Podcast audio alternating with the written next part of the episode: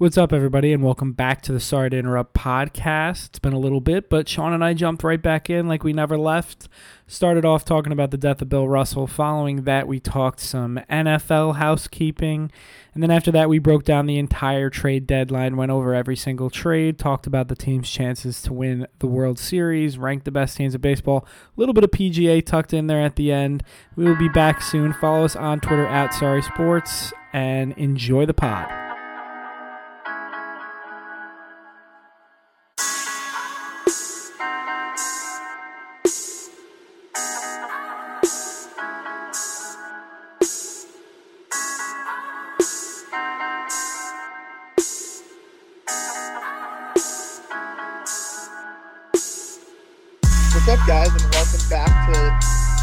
To Interrupt podcast time. It's episode 248 on the trade deadline evening. It's been a while. How you doing, bud? I'm doing all right. How are you, man? Everything's good, bro. In one week, I'll be up in your neck of the woods. Pretty crazy. It is pretty crazy. You must be excited to get out of that Texas heat, and I think it's going to cool off up here after a couple gonna- of days from now. Yeah, I was just gonna ask, am I gonna get a reprieve? Because it's been crazy up there too for you guys. Yeah, from what I've seen, I mean, today was hot as hell, but it's supposed to cool down uh, towards the end of the week, but you never know. Good. Well, hopefully, uh, I don't bring any of the Texas heat with me, and uh, we can enjoy a little nicer weather up there. But yeah, man, I'm freaking excited. Looking forward to it. But in the meantime, Back to we got lots civilization. to talk about today. Did you hear what I said? I said back No. to civilization. Oh, back to civilization. Yeah, very true. Very, very true. All right, Tom, we want to start off today's pod. Just, you know, RIP to Bill Russell, passed away on Sunday at the age of 88. The greatest winner in American professional sports. We talk about Brady, we talk about Jordan. You know, they don't hold a fucking candle to Bill Russell. And, you know, obviously everything that he meant to America and just really life in general. What a full life he lived. It was controversial at times, um, obviously, with what he had to go through playing in Boston all those years. But I know, obviously, way before our time, but we remember him kind of how everybody talked about him as a Mount Rushmore icon of the NBA and of American professional sports. Uh, just want to get your thoughts on his passing and, and everything you kind of knew about him. Hell of a life from the guy. Um, you know, probably Mount Rushmore of professional sports athletes in America, not just basketball players. And um, all around seemed to be just some, maybe a Mount Rushmore American as well for what he did civil rights wise, what he did for, you know, setting up the NBA, the next NBA players and whatnot, and spoke out against what he thought was wrong. And just, I mean, great life. 88 years. They said he died peacefully. That's good to hear. Uh, hell of a run. And RIP to him. Absolutely. I mean, when we talk about winning, you know, we we wonder we grade everybody now based off championships. Well, he had 11 of them, and 11 in 12 years. Yeah. It's it his last one being as a player coach. I was going to say, didn't he have one as a coach? Yeah, his last season. It's it's crazy to even contemplate that, and it really stands out that Red Auerbach, you know, looked at him as his successor, and and decided that with all the racial tension, with all the craziness, with all the just civil rights upheaval in Boston and America at the time, that you know what he was going to have to endure taking that role, but he did it with the best that best ability that he could, and honestly, he was a trailblazer. Like, there's no other way to say it. Yeah, in all aspects of life, really was, and and his his uh, works in civil rights cannot go unnoticed. Um, between him and he was with Ali and Kareem and Jim Brown and, and all that stuff after uh, MLK died and whatnot, and you know it, it was a lot. It was a lot. Well, we wanted to start off the pod by addressing his passing. Obviously, um, when a when a figure like Only that, NBA news, my friend. I know. Well, uh, Kevin Durant and Joe Tsai are going to meet this week. There's some news. Um, Where are they yeah, meeting? We wanted to lead off the pod with that. What's that? Where are they meeting? You want me to do some snooping? Yeah, I think you need to do some snooping. Well, if you could find the place, I could try and weasel my way in there. Well, I don't know if it's going to get leaked. Uh, we know Kevin Durant Probably really the doesn't Hamptons, like to right? talk a whole lot. Maybe, yeah. Why not? Maybe some I great spend a lot of time in Long Island. All right. Not really the Hamptons, but I could find I my way out say, there. are I you got get- some. Are you getting into like East Hampton or something? I, I I know some people out there, and I could throw an outfit together and fit Oh, in. Wow. No big Oh, deal. Wow. Nah, no big deal. Sure. All right. Well, if you can pull that, I'd be looking forward to hearing about it. But um, address Bill Russell's passing. Let's start the pod that way. And now, Tom, we got to get into another big story, just transitioning into the NFL. Don't worry, we're going to get to all the trades here in a little bit. But we got the ruling six games.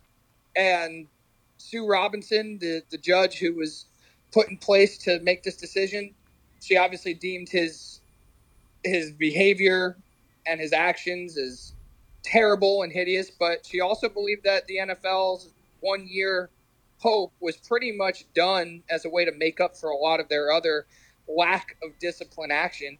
I was shocked by the six games. The NFL is going to appeal, but what were your thoughts when you saw this ruling come down? I mean, I don't know. It's the NFL is such a joke just because obviously they had an independent arbitrator on it, so they kind of, uh, I I guess, relieve themselves from any responsibility, um, which honestly might be a good thing given their past. But I mean, it's it's a bad look. It's it's it's not good. Um, I mean, you got what came out with the Dolphins recently, which you didn't even put in our notes, but I'm going to bring Well, it up yeah. as quite yeah, a- that was, as an example. came down today. Yeah. Um, and I, I think they, they threw the, the hammer and the gavel down on that one a lot harder than this one. Um, and these offenses are human rights offenses as a as opposed to sports offenses. Um, and then obviously you have Calvin Ridley, who's suspended for a season for placing a parlay. He should follow Yep. the Substack, which is coming back up this week. The MLB's MLB's been a little. You can bet on MLB, buddy, and it's been a little wonky lately. So I've been, still been gambling a little bit on the side with, with my two boys, the Japan boys, as we like to call us, because Oh, we are absolutely in love with every pitcher that is Japanese because we just win money when they when Darvish or You- you Ohtani pitches. You got to miss Tanaka, huh? Oh yeah, I mean it was funny. Did you see what he said? He said he'd like the Yankees to win the World Series. It's like yeah, Of we will. We I do too. Yeah. I do hey, too. fucking come back for the stretch run.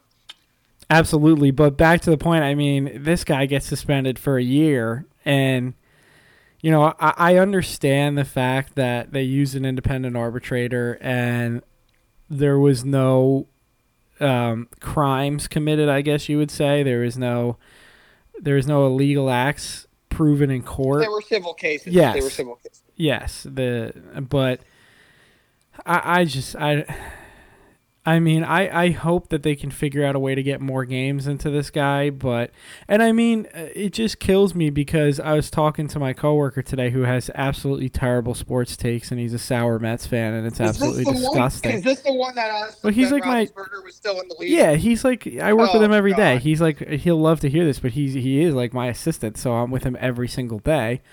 Shout out to Mike, start showing up on time. Um, There you go.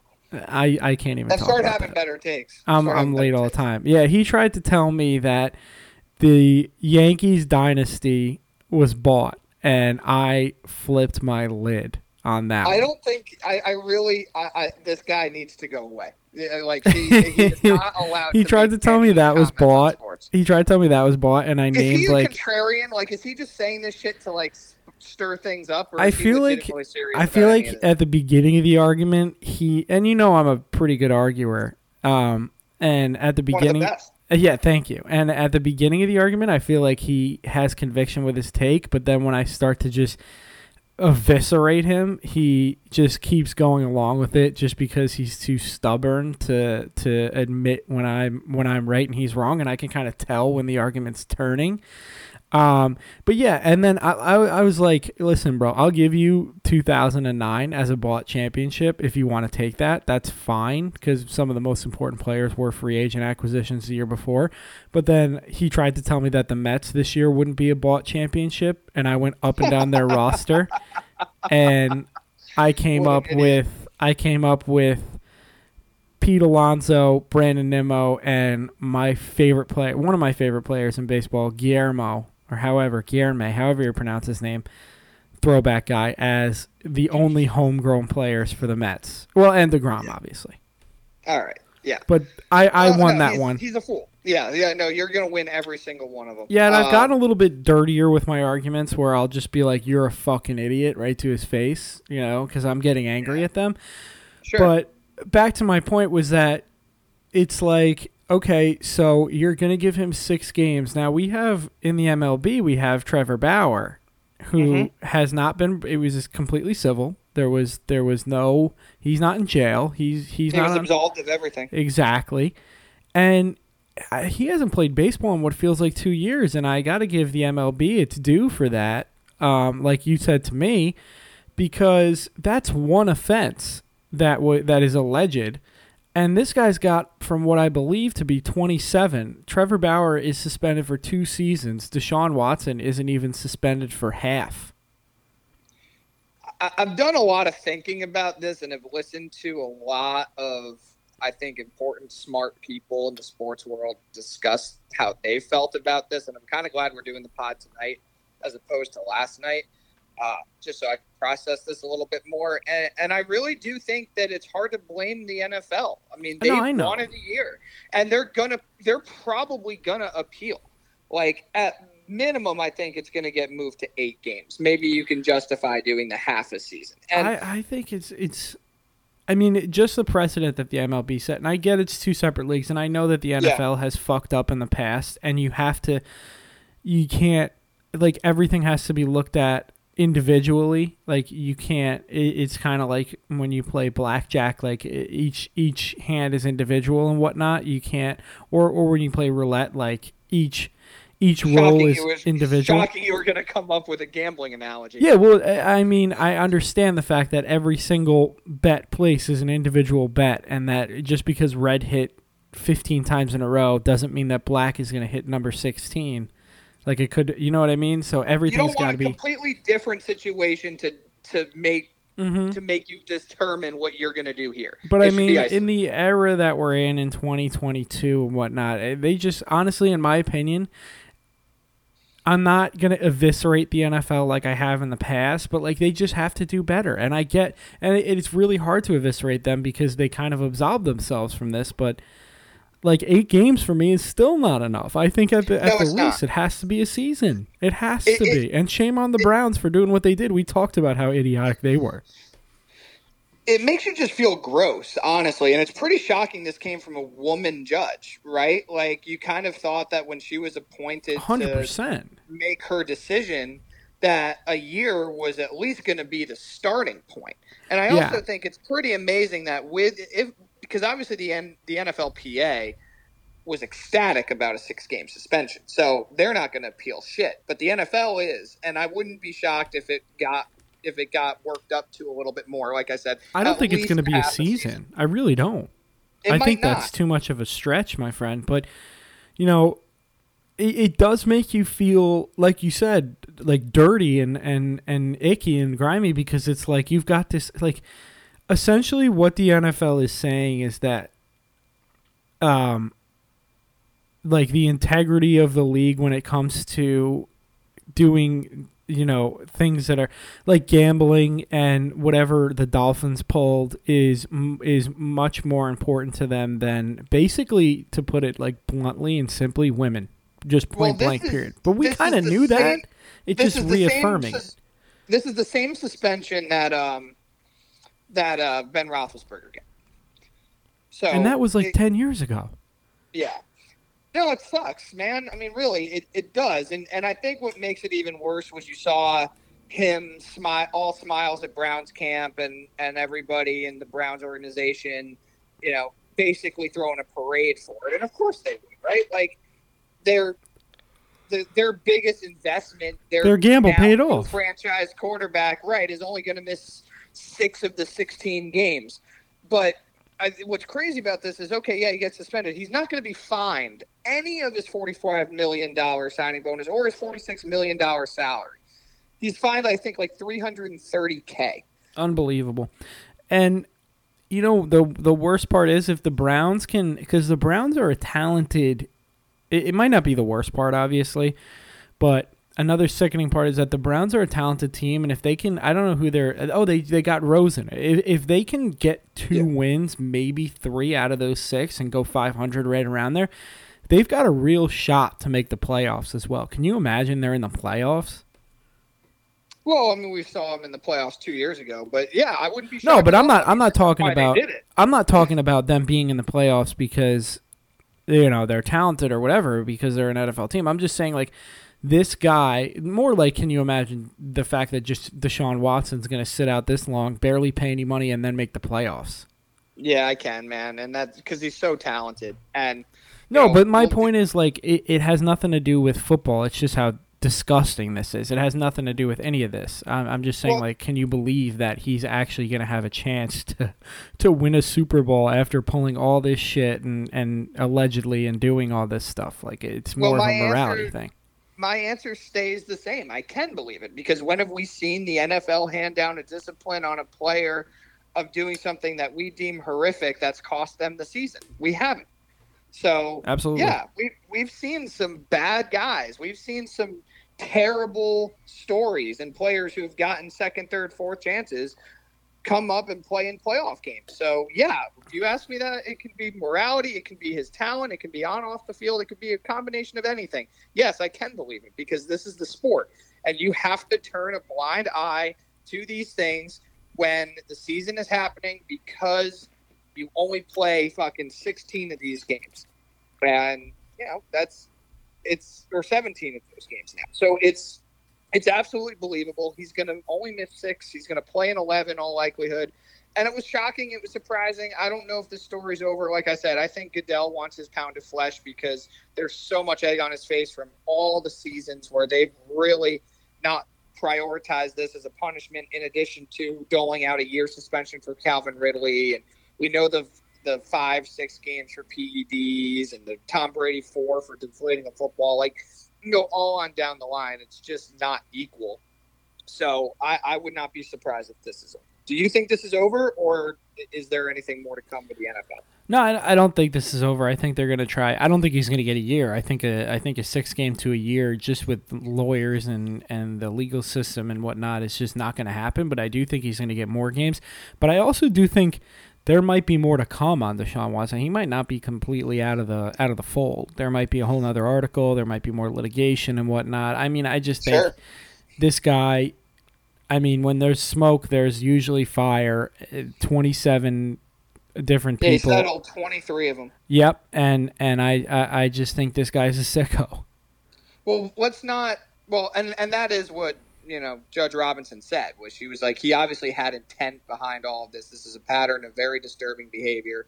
And he's So going to get away with it. And you see that. what happens to people when they get away with it. They do they usually just say, you know, like uh, any criminal or any type of any type of addict. Do they usually say, "Oh, I got away with that one. Now, now I'm going to clean up my act." No, Well, so- that's not usually rock bottom.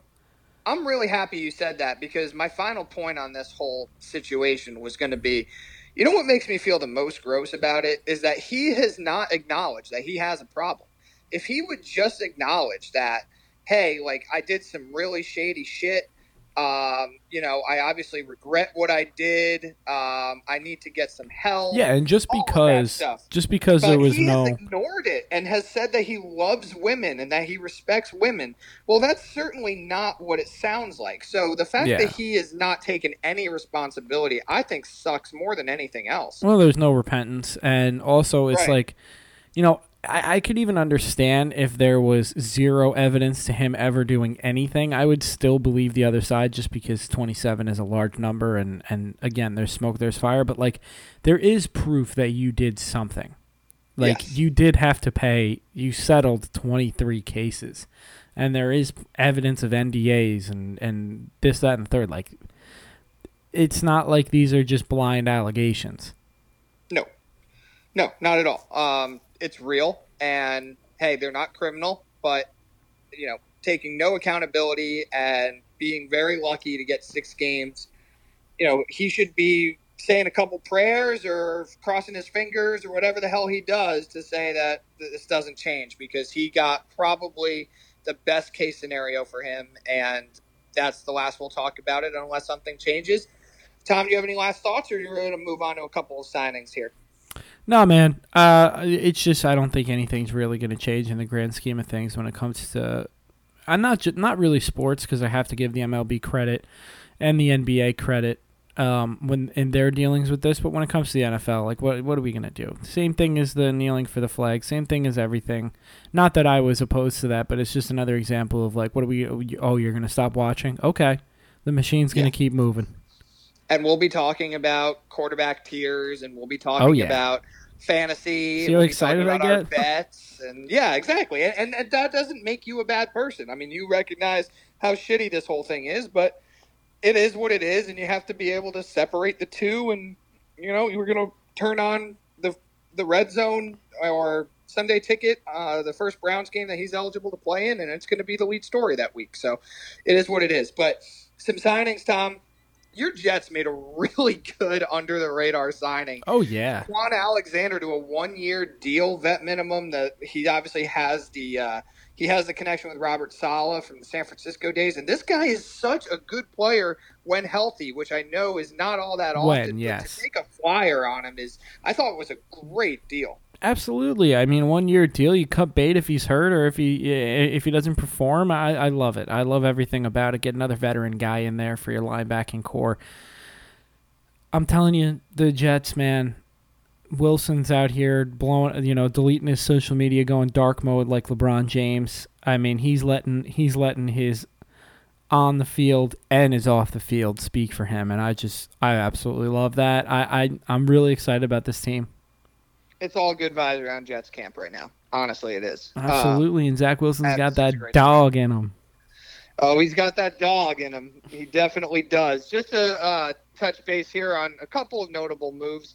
Uh, DK Metcalf, Deebo Samuel ended their holdouts. They both got three-year deals, about seventy-two million each, from the Seahawks and What a wide uh, receiver 49ers, class. respectively. Dude, it's wild, right? I mean, DK, Debo, Renfrow. Uh, I'm forgetting one or two other AJ guys. Brown. AJ Brown. Is there one more tucked in there that I'm forgetting about? But all these dudes are just balling out. No, they they are. So good for them. The, and and obviously you don't have that distraction at either of those camps. And Kyler Murray got a really big extension, five years, two hundred thirty point. 230.5 million and tom he also gets plenty of time a week to study on his own which is probably one of the weirdest uh, clauses in a contract i've ever seen Yeah, I don't know. It's when you put a contract out there, it's it's one of those things that anybody can look at if you look hard enough, and it's like you, you just probably shouldn't put that in there. Your franchise it quarterback.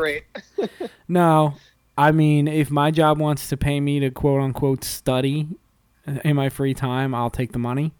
Um, I thought that was kind of implied. I, I thought I thought that was like an unwritten kind of like you're a quarterback, you need to know certain things kind of thing. But I guess they didn't feel good enough about him knowing that as an implied rule, so they had to put it in writing, and I get that. Yeah. Hey, Cardinals have to keep this guy, and they have to keep him happy. And this is obviously his franchise, and we know that. So I mean, we'll listen, there was a lot of stupid picks where I would watch the TV and I'd be like, "Come on, man, read the f- like fucking. Do you watch tape?" Well, uh, we know that no quarterback in, in the playoffs has looked more lost than he did in that in that game against the Rams. So Yeah, sometimes Maybe talent ain't enough when you're only one of thirty-two, right? that's it. And he's obviously he's Mr. September and October. That's they're a great No team over the last few years. But Should I start Anyway. the Kyler MVP talk now or wait till week two is when he's Kyler put up- versus uh, Russell Wilson?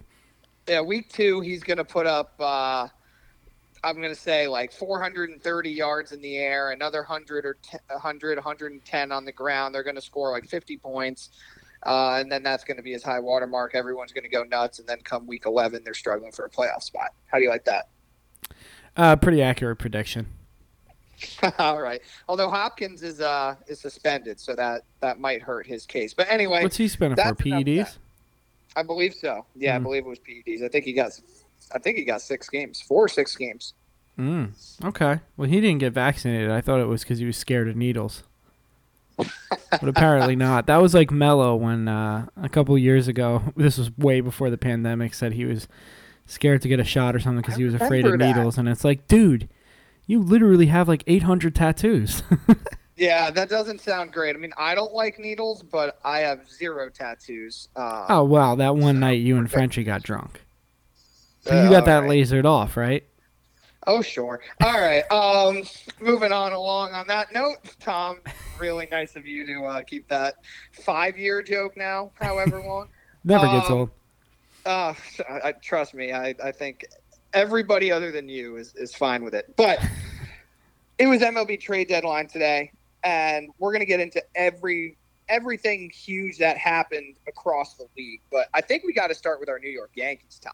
And Sure. it's been a very eventful week. When we last talked, we were we were screaming for a couple of moves. Uh, the Yankees hadn't played the two games against the Mets in which they got swept, Oof. and they answered, and they answered loudly. They bring in Benintendi, they bring in Montas and Trevino from Oakland, they bring in uh, Scott Effross from the Cubs, and then today, right as the uh, right as the clock struck six, they traded Jordan Montgomery for Harrison Bader, who's on the IL right now. So there was a lot of movement with the Yankees. I guess we can start with they kind of checked every box as far as the positions they said they had to address. Oh, and I didn't even mention obviously they shipped Joey Gallo out. But We we knew, could yeah, I don't even think you have to mention that, but thank you I for it. I don't think so either. but just doing some house cleaning there. But Tom, they went outfield, they went starting pitcher, they went bullpen. So they covered their bases, but they've also made some surprise moves. What did you think overall, and and where do you think the state is of this team right now? Is they are 12 games in lead in the AL East. First team to 70 wins, by the way, and we're over here fucking slamming the panic button on some nights, it seems, or at least I am. Um, let's let's put the Bader one to the side. I think there's more to that one. Um, but with that being said, every other move I absolutely loved. Um, Montas is a guy. I think you stick him on this team, and he's probably pound for pound your second best pitcher. Um, I mean, Nestor can have his ups and downs. You watched uh, Taillon tonight. He had a high K game with six Ks, but he also gave up what four or five earned runs. Um, He's not been good for like No. two months. I mean, not at all. I mean, the K ball's there, but also the home run ball's there as well. Um, you know, you got Sevi, who I don't know how serious that injury is. It doesn't look like he's coming back till September at the earliest. So that was the only thing that was a head scratcher for me. I love getting the bullpen guys, and I also, most importantly, love not giving up major prospects for it. Um, Benintendi was the the thing that was most important for me. One, obviously getting Gallo out of there, and two, getting a, another Gold Glove caliber outfielder that can actually swing the bat and has a high on base percentage. You don't give up Volpe. You don't give up Dominguez. Uh, uh, all things are. I wanted Soto. You know that. I know you wanted Soto. Um, San Diego gave up quite a haul for that, so I can't really be upset. Um, the one thing that's a little bit of a head scratcher, I'm going to move over to Bader. Um, again, you said the guy's on the IL. He's not. He's he's going to be uh, just judging by skill. He he's going to be a fourth, maybe even fifth outfielder with Hicks in there. I mean, obviously your your main outfield is going to be Stanton when he comes off the IL. Maybe you know he'll probably have to get platoon Judge and Benintendi, and then it's going to be a mixture of Hicks and um, and Bader. But I I just giving up Monty, who again I'll give you, I, he hasn't been incredibly electric this year, but he's been pretty consistent. And he's a guy where, you know, in the regular season, you trust him as a fourth, fifth starter to go out there and give you innings. And then in the playoffs, he can spell you for a few or even do a spot start. God forbid you, go into, you know, 17 extra innings and, and you need somebody to give you another five innings. I just don't really like giving up arms like that for a player like Bader who could possibly be, you know, a one or two time All Star someday, but isn't quite there yet. He's also on the IL, but in my opinion, I think it's Judge Insurance. Yeah, you texted me that when I sent you the the, the trade, uh, and I I didn't think about that at all, honestly. Um, and it could be. I mean, I, I don't think. I, I think, uh, to be honest, I think the Giants are going to throw the absolute bag at Aaron Judge, and and I don't know if if this, you know, Hal Steinbrenner and Cashman are going to be able to stomach give it. You know, if they throw him a ten year deal and he's 28, 29 now, the Yankees might just say, thanks for being a Yankee for a while. You know what I mean? We've talked about this, and we can table this conversation for another day, just because of how loaded up the the conversation is going to be with all the movement today. But I, I think Judge has earned by them not giving up everything for Soto and them missing out on Ohtani Apparently, they made a real offer for Ohtani and the Angels just decided they weren't going to move him. I think Judge is the guy. I think that they have clear intentions of giving him what it's going to take to get him. Uh, Couldn't agree more. And I don't think they're going to let him go. I think he's the guy, and he's earned it. He might he might shatter the AL home run record. So, uh, but anyway, the movements were really interesting. I'm going to start in order. I'm going to go with Ben Benintendi. He was a guy that I've been screaming about, Tom, and you know that. And listen, he's had a pretty rough start to his Yankee career, but he's walked seven times. Uh, and that you really like because that's kind of what Joey Gallo was supposed to do, but he stopped walking. Now Benintendi, I don't worry about hitting. You know, like he's he struck out three times tonight. He has not really barreled up the ball, but he's a guy that's hitting over 300 this year, and you don't do that by accident, especially in today's MLB. Gold Glove outfield. He's won in the AL East. He's won a World Series championship in the pressure cooker of Boston. I'm not really concerned about him. He's a complete opposite of what Joey Gallo was when he came over. I understand fans want to see him produce as soon as he gets here, but um, you know that he is an upgrade. He's a legitimate upgrade, and I think especially when Stanton comes back, he's going to really fit into this lineup real well. Moving over yesterday, the Montas trade was huge Friday night, I was pretty upset that Castillo went to Seattle. Yeah, me uh, too. Uh, I he, could tell you. he was my guy. Yeah, he was my guy, and I've been screaming about him. I thought he was. Seattle gave up a lot, my guy. Dude, and that's the thing, right? This is why, like, you need to do a decent job of, and I'm speaking kind of to myself here, like, analyzing a trade in its entirety before you get super emotional. And I just didn't think that Seattle was going to get him. And now, kind of Seattle's rotation sneaky good. But when I looked at it, I was like, fuck, man, like he was the perfect guy. And then I saw they gave up three of their top five prospects to get him. That would have been Anthony Volpe, Jasson Dominguez, and probably Waldichuk. So like that's that's a lot for for Castillo, who I think is incredibly good. You would agree with that.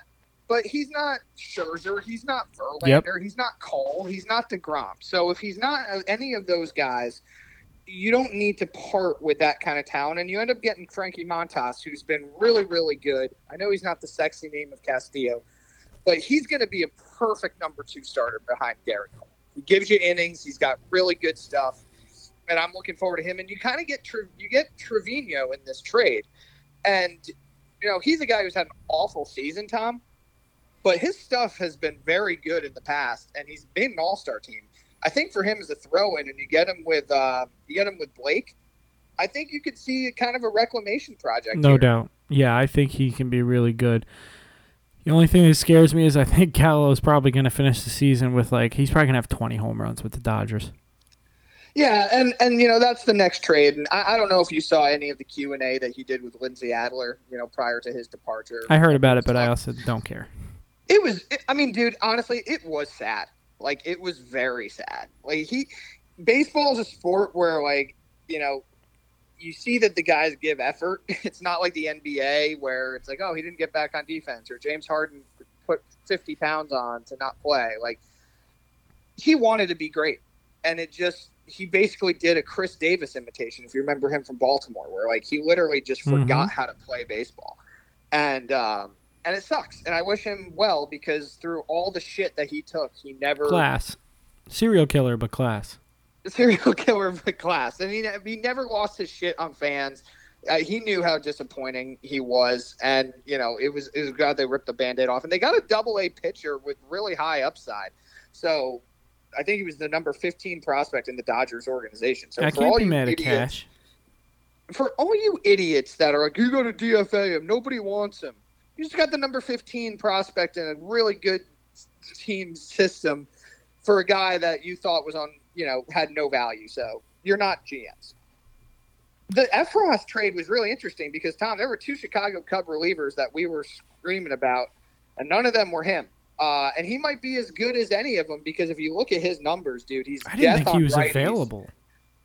I, I didn't even know who he was until I saw highlights of him just mowing down the Yankees in one appearance in June. I was like, oh yeah, this guy's going to be tough to hit. Yeah, no, no doubt. Uh, the only thing, if you would let me speak to one of my sports fathers here, Oh, here, sure. Brian Go. Cashman, and I know the Angels aren't selling. We're going to have to revisit this in the off season. What do you think it would cost if we called up the Mets and said we want to trade for Jacob DeGrom and Pete Alonso? Probably everybody, right? Yeah, yeah. Well, think about cutting that deal in half and getting Jacob fucking DeGrom and Pete Alonso in one human being. I get it, man, and I think that's why the Angels eventually decided that no matter how attractive some offers were, that If they I were was- not going to move. If I was Ohtani's agent, because there's no, you know, max contract in the MLB, I'd be like, I want Trout's contract and I want, you know, fucking, I want Trout's and Jacob DeGrom's contract combined because that's what Yeah, I give you. Yeah, if he stays healthy, Tom, I think he could command fifty-five million a year. Maybe not for a long year, maybe like three or four years, but I think somebody will give it to him. I mean, shit, Scherzer got forty-three, but you know, I, I had this thought, and and I certainly I'm not I'm not saying this in a way where I'm saying I didn't want him or I would be upset if they got him. But there is questions about him and how he would handle being a Yankee, and I bring it up for two reasons. One, Cashman wanted him badly and he did not want New York City. He was not Hideki Matsui. He was not Masahiro Tanaka. He did not want New York City. He did not want the pinstripes. And if you want, and he also in the games against the Yankees in New York, he has not pitched or hit well at all. It's a small sample size, I get it, but just just putting that out there. Let me talk to him, and you know, if he needs somewhere to stay when he first comes down here, he can stay with me in Greenwich. We're a quick twenty-five minute, thirty minute ride to the Bronx. I'll get him settled in. He can hang out with Soy. You can hang out with Soy. Um, we actually, or you can hang out with the new cat. We got another cat. Hey, Yeah. Um, this one's named Chai. Sauce was rejected. of course. Yeah, I, I I thought you were gonna have a hard time with that one. Yeah, especially because it's a girl. Um, Mm. she's a little sweetie, but she likes to hiss a lot. A pretty feral cat. Um, yeah, my aunt across the street is like a fucking salesman galore, and Michaela just eats it up. And she and Sure. she wanted a cat too, but what can I do? I mean, I I told Michaela the second we're able to, when I say I want a dog, there's no there's no like there's nothing No, you- about it. You've built up the equity. I should have said the second I want to retire and just play golf for a living. There's no ifs, ands, or buts about it, but I didn't think that one would be feasible. No, probably not. Um, but yeah, I mean, uh, Ohtani's welcome at the at the location anytime. Um, even Gallo, you can stop by. Gallo can stop by. um, we can we can chat. Maybe I can get into his head. Um, but yeah, I, I love the deals for the Yankees. The final question I'll ask before we move on to the crosstown rivals and then the rest of the league. With these deals being done and the Yankees being 12 games above the next team in, in the AL East and the best record of baseball and blah blah blah, do you think this uh, do you think they are they're built to win a World Series, I guess I would ask. Yeah, I mean, you know, I have my reservations. I still don't know if they're better than Houston. Um, listen, I well, think yeah, and we're going to talk about that cuz Houston Yeah. definitely got better too. I think they cleaned up some areas. You know, listen, you you can say whatever you want. I love what Matt Carpenter's done. Who has? Oh, You don't want him playing every single day because we did see that little stretch right before Benintendi came where he was playing right field every day and he started to slow down a little bit. This guy's 36 and really hasn't played in two years. So let's keep some of that magic in his bat. Um, you know, with the Stanton injury, that has hurt the lineup a little bit, obviously, because Stanton was an all star this year and he'll be back soon. But it hurts the lineup a little bit. Listen, I. I think they made the upgrades where they needed to make them. You have a legitimate number two starter now with Severino out. You have a much deeper bullpen than you did a couple days ago, which is huge. And guys were way, guys were dropping like flies, by the way. yeah, with the King injury, which really fucking sucked. But now you've got Effross, you've had Loaisiga and Chapman, who have each thrown pretty good games lately. Um, and now you've got Trivino. Maybe you can get something out of him. And obviously Benintendi's a huge, a huge upgrade from Joey Gallo. I feel good about this team finishing up strong, but I have my reservations. I mean, Tom Taillon has been bad, and listen, I do want to talk about this Montgomery trade because I've been getting sick and goddamn tired of Montgomery and Taillon giving up runs as soon as the Yankees score. And it's been like clockwork. And I have been I have made sure that I've actually been tracking this. Their last three starts each, when spotted either runs or a lead, they have given up the lead or have given up at least one run in the next half inning.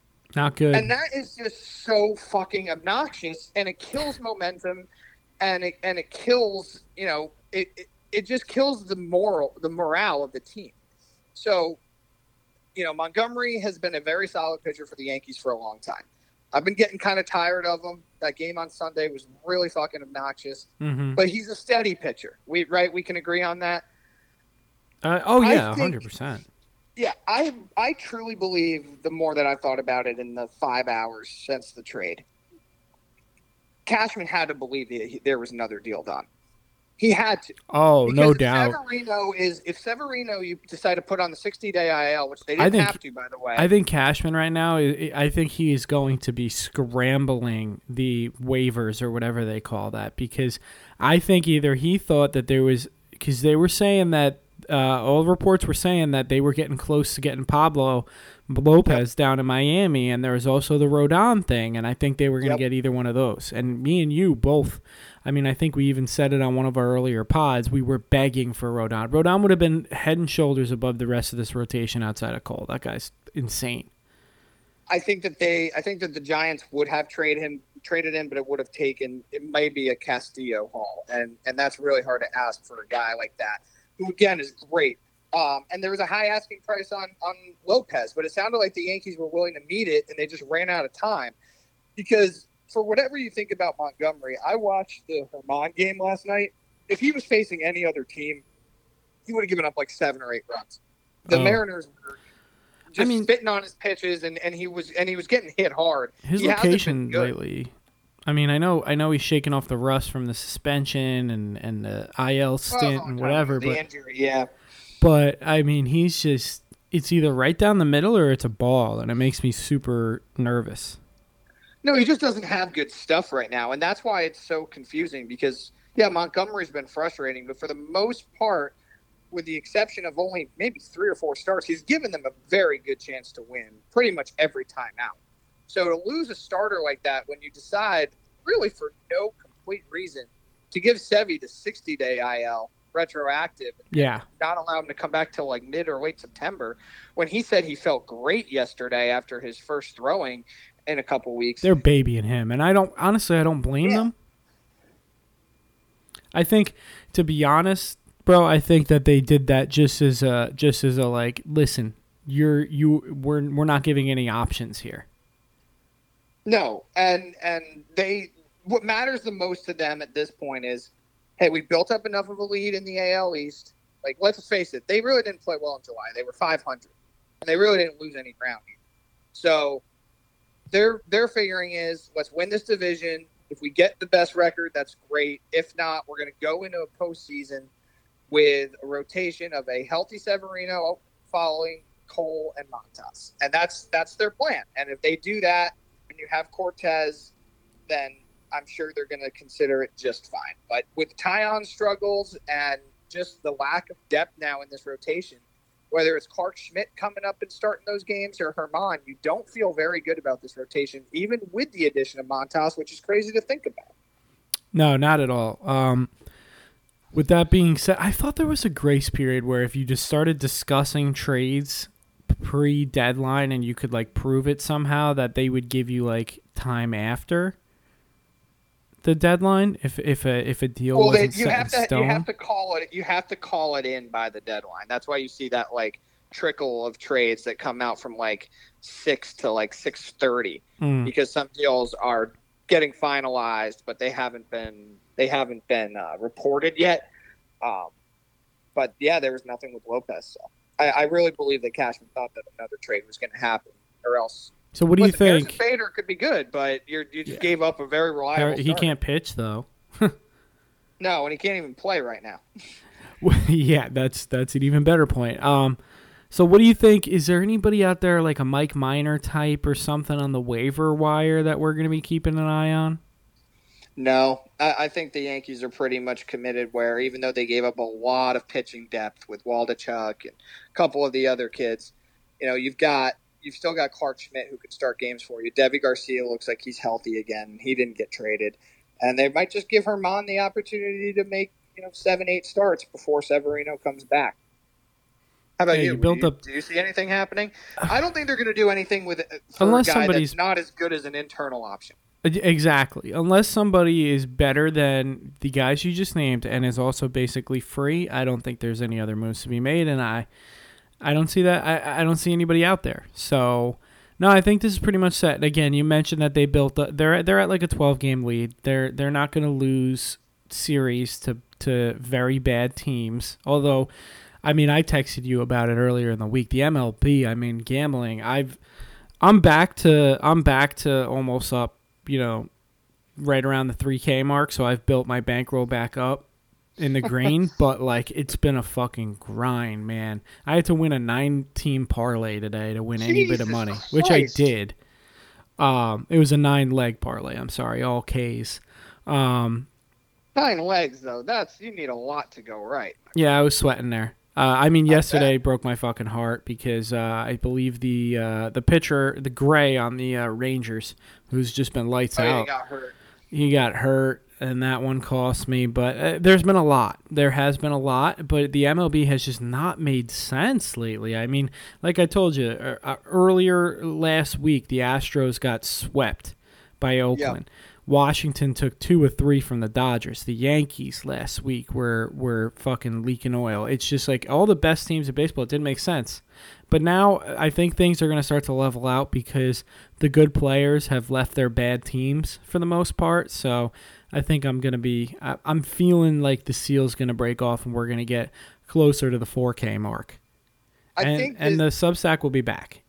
Good. Well, that's that's what everybody wants. If you're winning nine nine leg parlays here, people people need to be sweating out with you. It, But it was a softball parlay, but at the end of the day, still.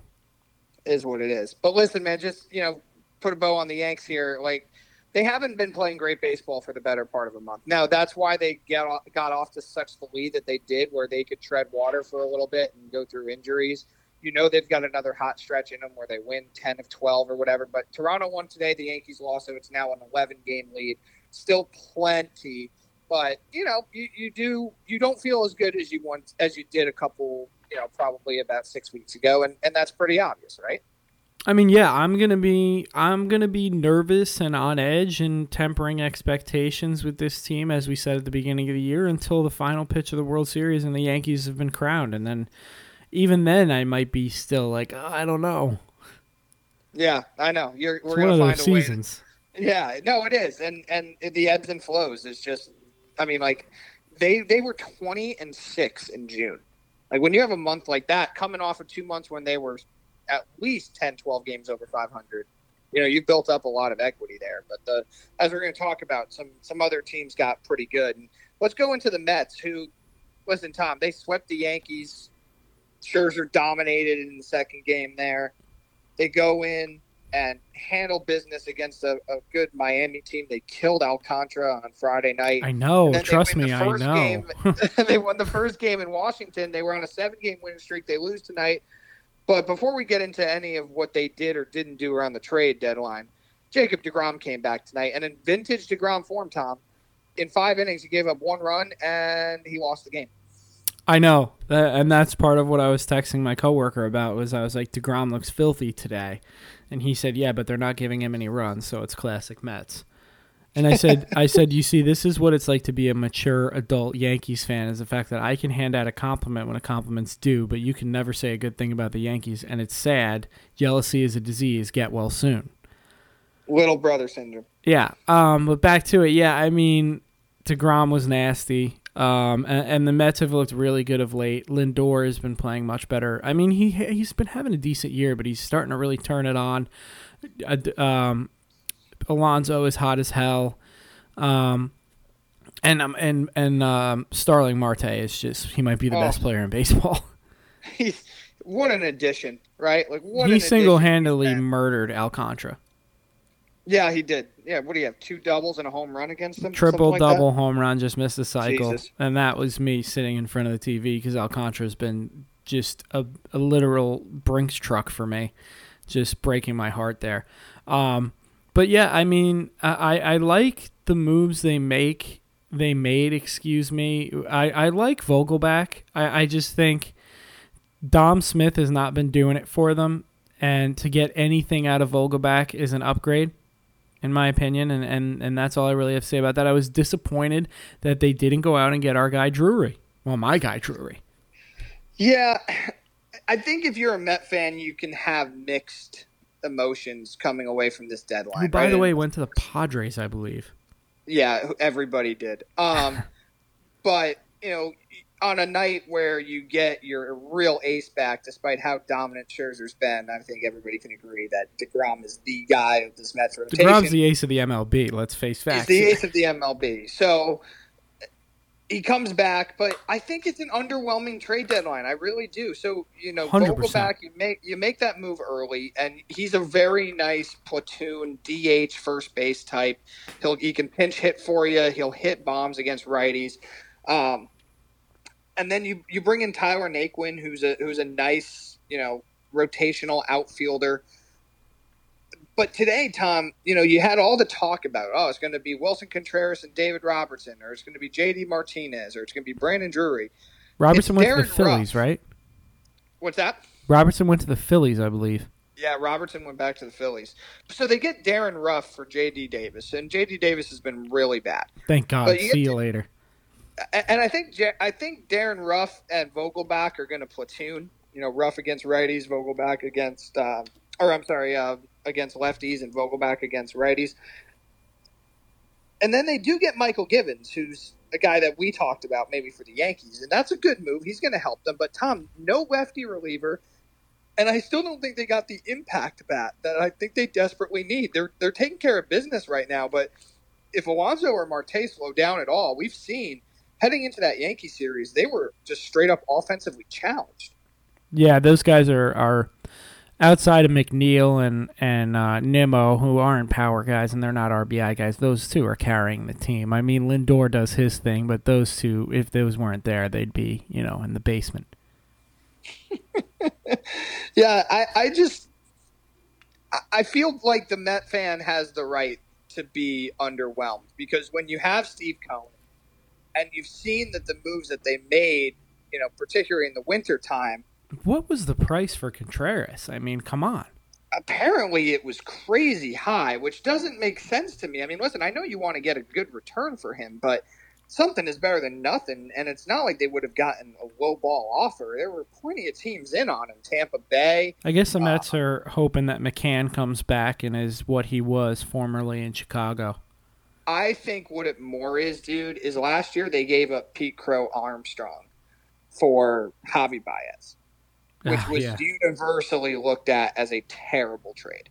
And I think they're much more conscious this year of giving up their really top talent on the minor league level that's not all that far away.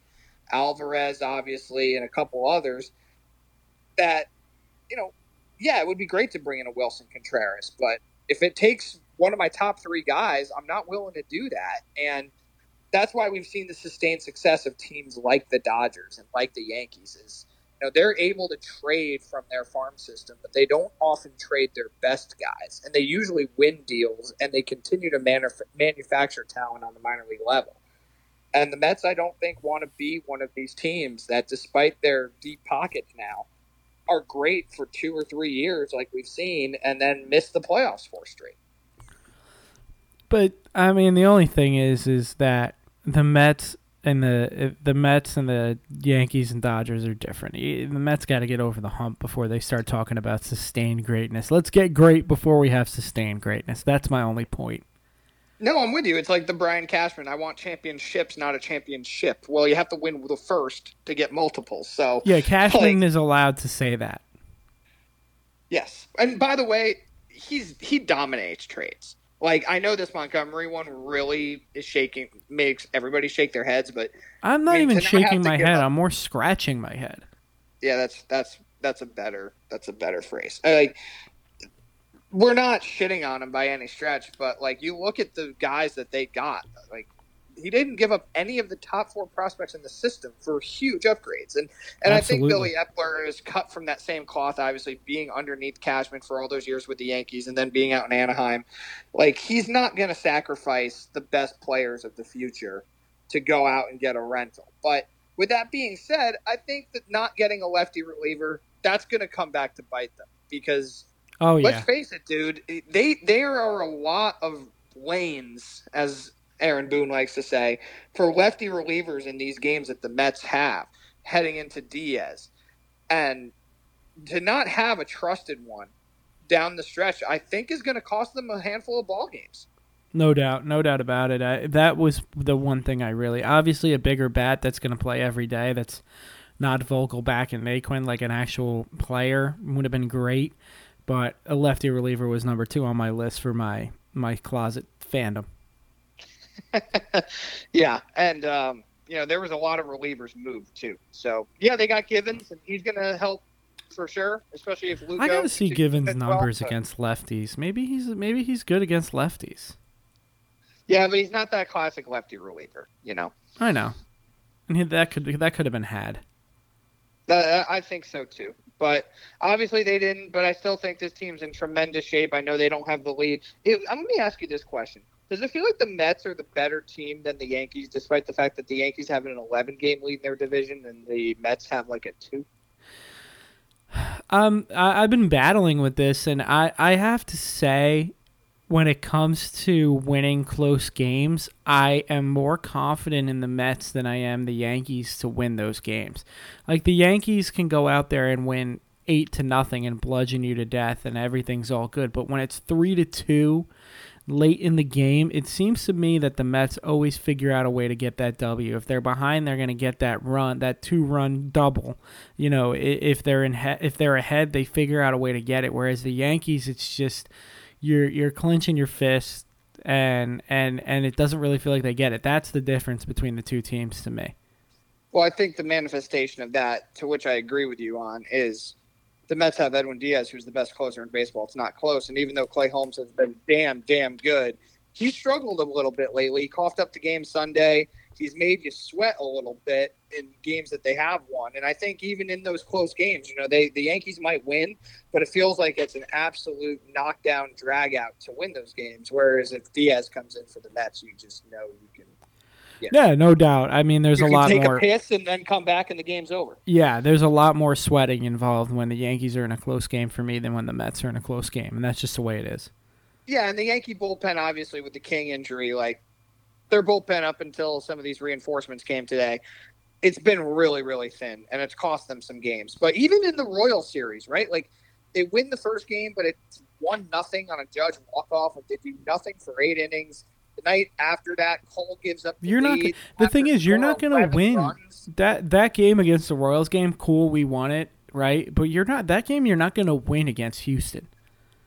No, because that's going to be a four nothing game, Houston, not not a zero zero game and listen, you can throw the two walk offs against Houston in June in in my face and say, well, they came back from two, three run deficits in the ninth to win. That's fine. That, that, you know what? They also were completely shut down by Houston four other games. So I don't really want to hear it. But uh, get back to the Mets. I agree with you. Like I, I just feel like I don't watch every game, and I certainly don't watch it from the side of a Met fan, unlike you. But when they when they have a lead, I kind of expect it to just be over with. It's getting to that point, and it's them having those nights where they don't score runs that might feel. That's why tough. that lefty reliever is a real thorn in my side. Yeah, it's, it, I think that's going to hurt them. I do, but but Givens helps that bullpen, so good on them. All right, Tom, are we ready to talk about the absolute? The Let's absolute do that last. Let's do that last little production right. here out loud. Let's do that last. Let's talk about the Astros quickly. I think we already right. broke down the Mariners with Castillo. There's not much to say there. They gave up a load. They got Castillo. Good for them. Hopefully they make the playoffs for the first time in I believe 19 years. Um, 21. 21 years. Wow. Okay. Was the last time they made the playoffs when they played the Yankees? Yeah, 2001. The year they won 116. Wow. Okay. Moving on. Astros acquire Trey Mancini uh, from the Orioles and Christian Vázquez. We don't really have to talk about the package there to either of them, but this one kind of it, it, hit me right where it hurts because the Astros' one weakness this year was at first base. Yuli Gurriel, Yuli Gurriel has not been playing up to par, and Mancini is going to change that because he's a great player. And Maldonado basically was I, I, mean he reminds me of i'm going to give you another analogy here. I gave you personally bader to gardner a little bit earlier. I thought that one was pretty good. Maldonado reminds me of not yadi but the other molina brothers where he's great jose. with the pitching. Yeah jose where he's great with the pitching staff uh, gold glove caliber defense but he's not going to do anything for you offensively and vasquez is not that. How was my analogy? That was pretty good Thank you. How is my Bader analogy? That one was all right. You know, righty lefty, not exactly the same. I do think Bader's a little bit different, but I can see where you're coming from. But back to the point, Houston at the end of the day, I think upgraded at two positions that were really outliers for them, and they got better. Um, and, and I just, I think they're going to beat the Yankees in the playoffs. I really do. I do too. From where we currently stand, I think they're the better team. And I had this thought after I saw the Mancini trade, and I wonder if you think the same. You know, they, they have had to do a lot of shedding from the scandal and the cheating, right? And obviously Altuve is the face of that, but Springer's gone, Correa's gone, um, you know, Cole is gone, Greinke's gone. They, a lot of their guys are gone. Obviously, uh, Gurriel's still there and Bregman's still there too. But they brought in guys that no matter how you feel about the franchise as a whole, you can't root against. Like Dusty Baker was the perfect hire, and Trey Mancini is a guy that battled cancer and and has put up great numbers since returning and wanted to stay with the worst team in the sport in the Orioles. And he's going to go there, and you know he's going to be great. And then you got Christian Vázquez, who's a fucking pain in the ass. He's had some big hits against the Yankees. He's a fucking winner. Won the World Series in 2018, beating the Astros. He's going to fit in seamlessly there. I'll have no problem hating him. But man, bringing in Mancini, like we're going to root for him, man. Tough guy to hate, man. Really tough. You yeah. Can't. I mean, I think the gl- the the glaring point is here is that we both can agree that they're that's not good, and they're gonna they're gonna beat the Yankees in the playoffs right now, I, I would I would bet on that. Put that on the Substack. yeah, right. Um, all right, let's let's talk about uh, the team that got every good player in baseball that was available. First of all, the Padres just did something a little light yesterday. Some light news. They acquire Josh Hader for Taylor Rogers and prospects from the Milwaukee Brewers, who I, I guess are in sell mode. I, I don't know. Um, they kind of fell off recently, and the Cardinals have kind of taken over they that division. They have a two-game lead in the division. Oh, really? I I was now I'm thing. confused because I, I I guess I looked at something wrong because I was like, did they did they suck or what? No, they have a two-game. Maybe you know right what? Maybe they got Perez back there. Maybe they're confident in their bullpen and they just wanted to bolster their their um, farm system. But I mean, now you got one of the best closers in baseball and that just strengthens their bullpen. Um, that one for me was like, okay, Padres are trying to compete with the Dodgers. All right, I mean they're they're they're atop the wild card standings and and battling for maybe a division here, and then they go out and they drop the bomb, which you know it started to heat up. I feel like earlier in the weekend, and then it kind of just today was the day where we kind of knew it was going to happen. Yeah, and it sounded like it was kind of the Padres all the way. I know the Cardinals were in there. I know that the uh, I know that the Dodgers, of course, were in there, but nobody had the prospect package even after the Hader trade. I mean, I'm not even. Did. I'm not even like I look at these prospects. M- Mackenzie Gore, who's been up all year, he's on the IL right now, but he got off to a really good start. Then got then fell off a little bit. Then got hurt. C.J. Abrams, who's been up this year, he hasn't been hitting that great, but he, uh, I think he was their number one prospect, and he looks like he can be a really good shortstop and, and Washington's shortstop for the next, I don't know, if they don't trade him away, 10 years. And then I don't know about any of these guys, but I would assume that Hassell, Wood, and Son, Sons are good.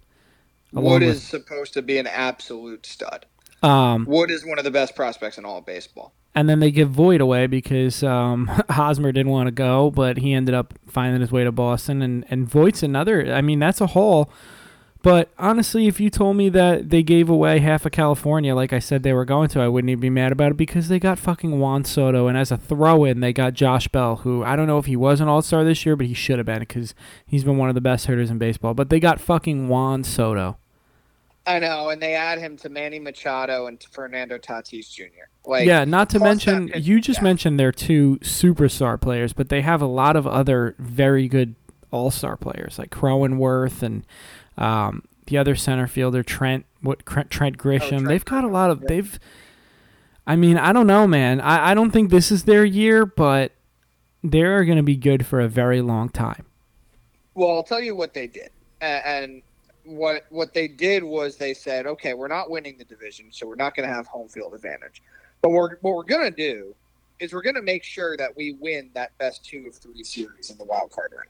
That's what they're going to do. And then we're going to be able to position ourselves without really losing much in the starting pitching department because you've got Snell and Darvish and Manaea. Japan boys. like, come on, like they're they're loaded, right? So Musgrove, by the way, and Musgrove, right? And who just signed a five-year, hundred million dollar extension. So their best pitcher. they're they're in unbelievable shape, and they're going to say, "Okay, Dodgers, like no worries, like remember what you did to the Giants last year? taking them in a five game set, we're gonna we're gonna do the same to you.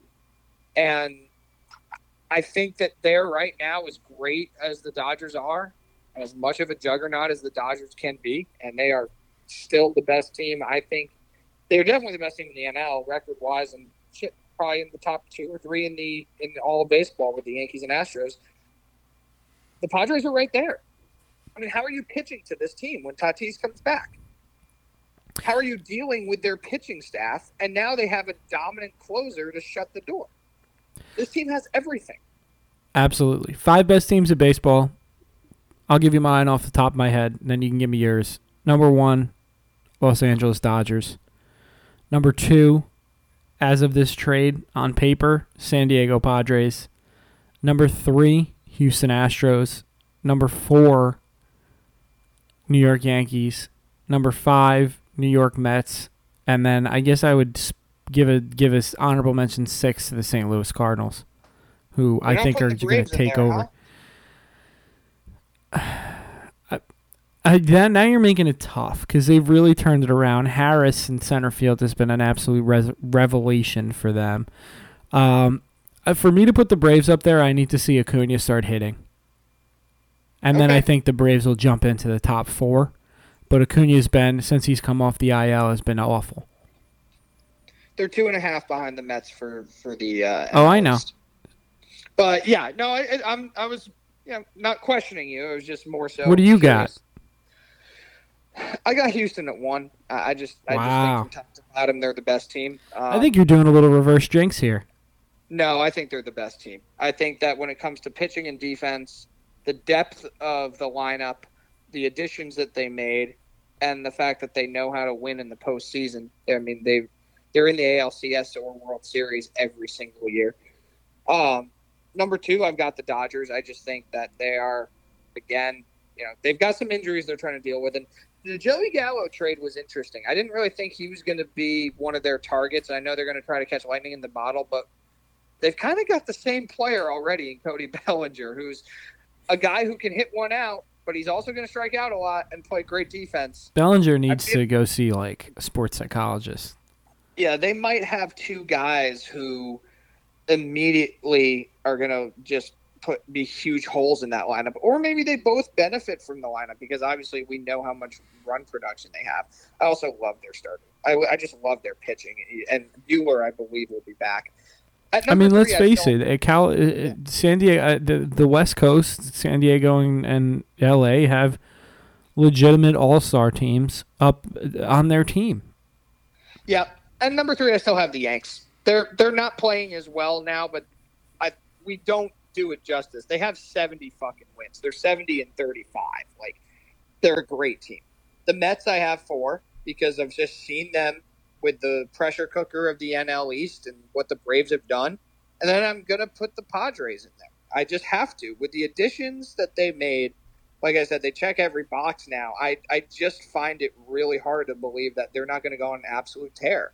The Braves are right there for sure, but Braves I, and, I don't know how.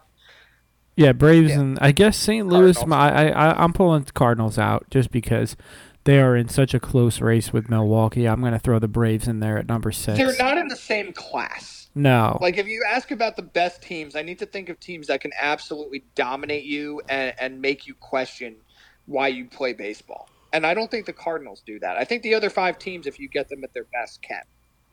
No doubt about it. No doubt about it. Well, at least it was an exciting trade deadline. I mean, I'm really happy with the, what the Yankees did. I mean, I, I don't know if I said this to you or someone else, but I, I wouldn't have. I'm a spoiled Yankees fan. I wouldn't have been happy unless Soto and Ohtani were on the team, but I am satisfied. I mean, you have to be right. Like when you when you looked at where this team was, you needed a clear cut number two with Severino out, and you got it. You needed an upgrade over Joey Gallo, and got a really good one. And then you obviously needed to add to this bullpen, and you did that. So, and and the and the best thing that can happen in addition to this is Chapman and Loaisiga continue to pitch really good innings in low leverage situations. But you know, Holmes needs to figure his shit out. They did everything that they were supposed to do. Now it's a matter of these guys actually winning winning games at a high clip again. No doubt about it. All right, you ready to talk about the final topic that I guess you forgot to add to the notes? Yeah, what's that? Your boy, our boy, top oh, five, yeah. Tony yep. fucking Finau, two wins in a row. I mean, this I guy. Put it in because we you said we weren't going to talk golf anymore, but did I? Yeah. Oh no, we're always we're if something if, if Tony Finau wins two, damn near Sean, if Tony Finau wins two in a row, we're gonna fucking talk about it. Are you are you high? Of course, you, that, that cancels out whatever I said. I mean, that's our guy. Short of winning a major, I mean, two in a row. What else can you do? I know the fields are a little diminished and whatnot, but the guy broke a record at minus twenty six at the last course he was at. I mean it's all coming together. I think Tony's going to win a major next year. I might have to put an early bet in on it. It'll be on the stack. Uh, Tony Finau. Where's the U.S. Open being played next year? I got to look it up. I think it's at the Country Club in Los. No, not the Country Club. Is this year at uh, LACC next year? Ooh, that's going to be tough to pick against Max. I can't wait for golf season next year. What did you think of the LIV Golf over at uh, at Trump? Oh, I thought our last disgraced president really did a number for himself. You know, he's he's he's dropping the ball and he's and he's he's driving as he supports a terrorist government that helped contribute to the 9/11 attack. Like, come on, like uh, what more do you need there? But I found it more astonishing, Tom, that apparently Tiger Woods turned down 800 million dollars. Hey, Call me. got more money than God. LIV Golf. Jesus. Call me, baby. Call me. Well, you're not getting that back. They're not offering it to you. Uh, shit. At this point, I'll take. I don't know. How about eight dollars? Eight dollars? Nah, I got. I got more integrity than that. Keep going up though. Hit the right, double we'll digits. Hit the double digits. yeah, okay. Eight eight hundred dollars even. No, no, it's got to be. It's got to be in the hundred Ks. Look at you.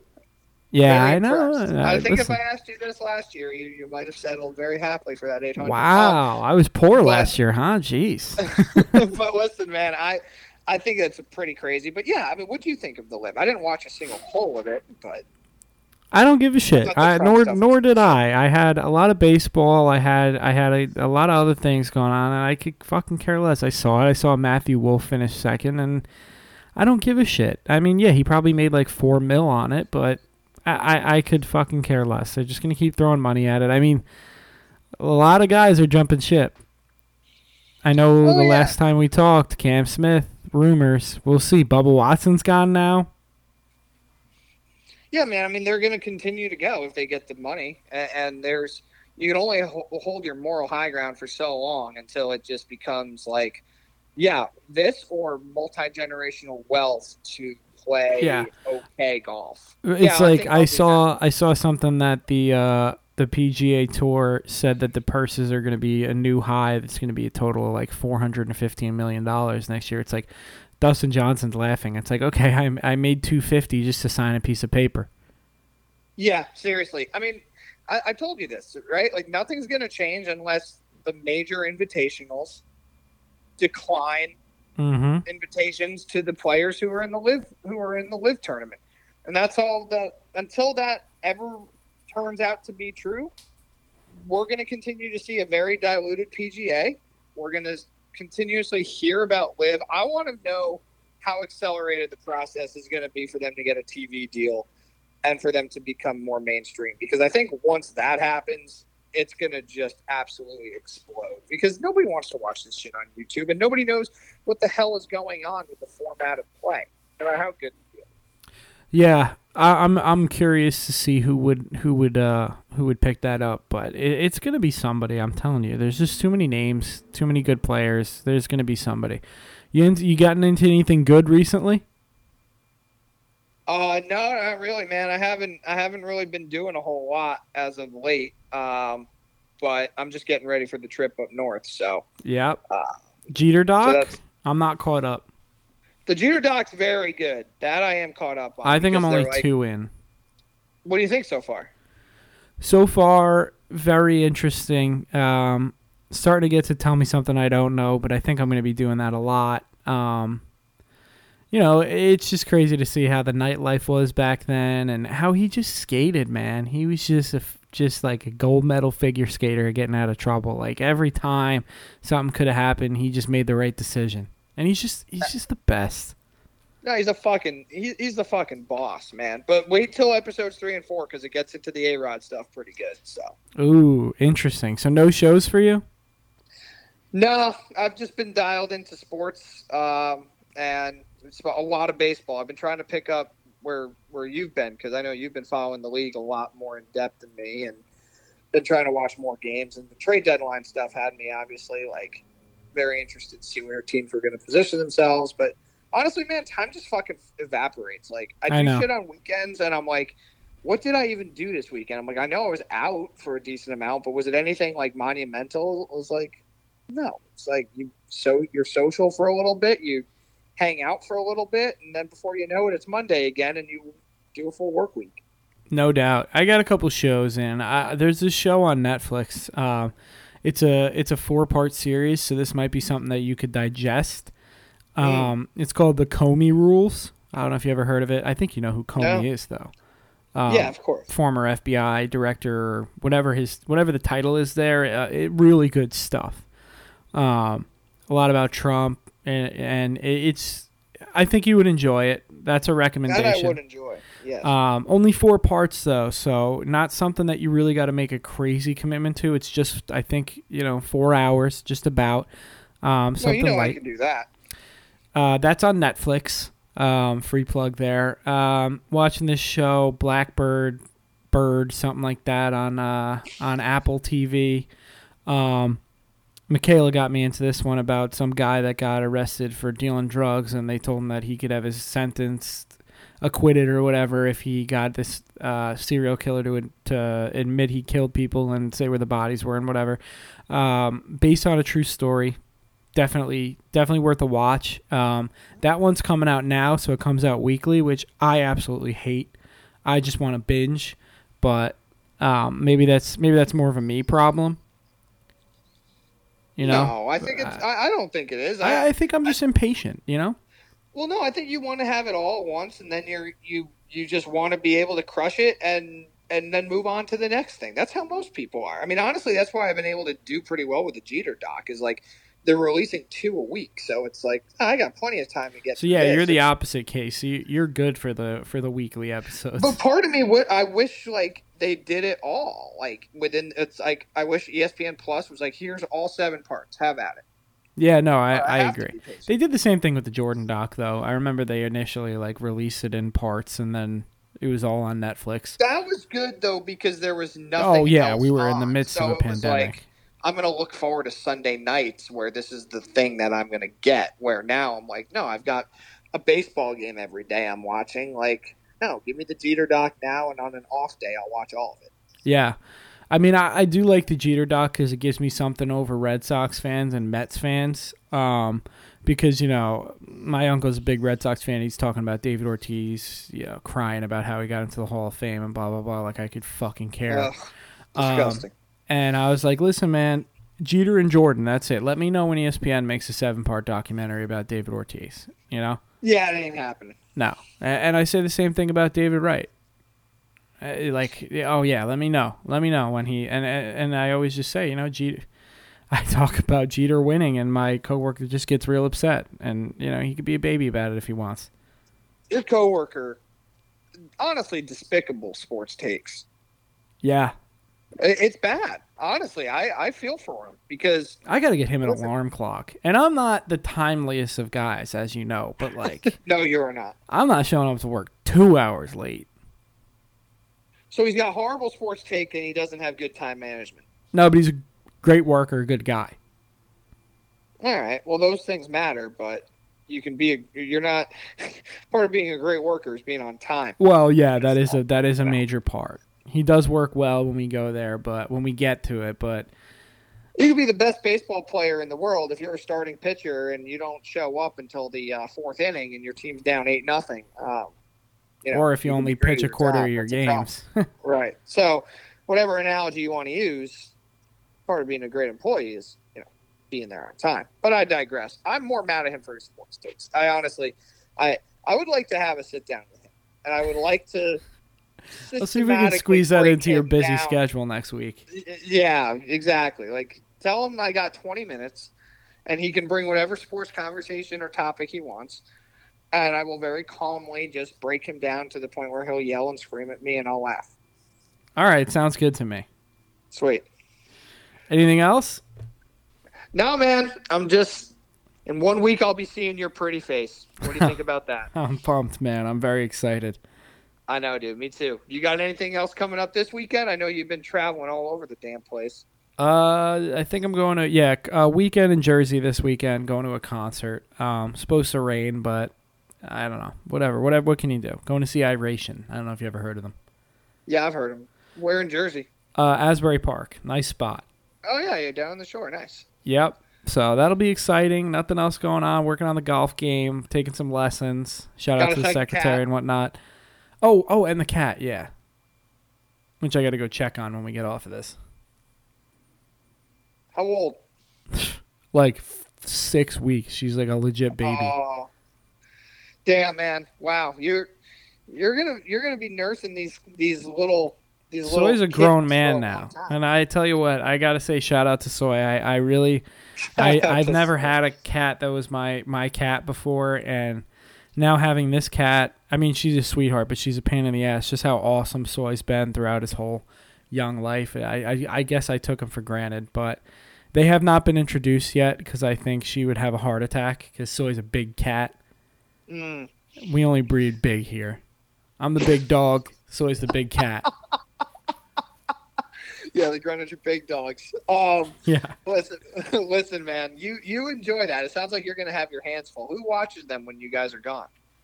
Oh, my aunt and uncle. They live down the street, so they and they they're the ones who gave us the cats, both of them. So I feel like it's they're they're responsible for taking care of them when we go away. Yeah, absolutely. When the parents go away, the aunt and uncle have to take care of them, babysit a little bit. Exactly. But yeah, I do have my hands full. But you know, I mean, this is I guess apparently this is the life I chose. So I'm just if living not, you better do some. You better do some real thinking. I'm all right, man. Things are good. Good man. Well, that's good to hear. Well, I'll see you in a week. Um, I will see Happy- you soon. yes, glad the trade deadline is is over and done with, so we can catch our breath. And uh, hopefully, when I see you, the Yanks will have had a nice week, and uh, we got a lot to catch up on. I'm looking forward to seeing you. No doubt about it, man. Travel safe. Get through the work week, and I'll be seeing you soon. Have fun in Jersey, everybody. Take care. Have a great week ahead. You too, man. You too.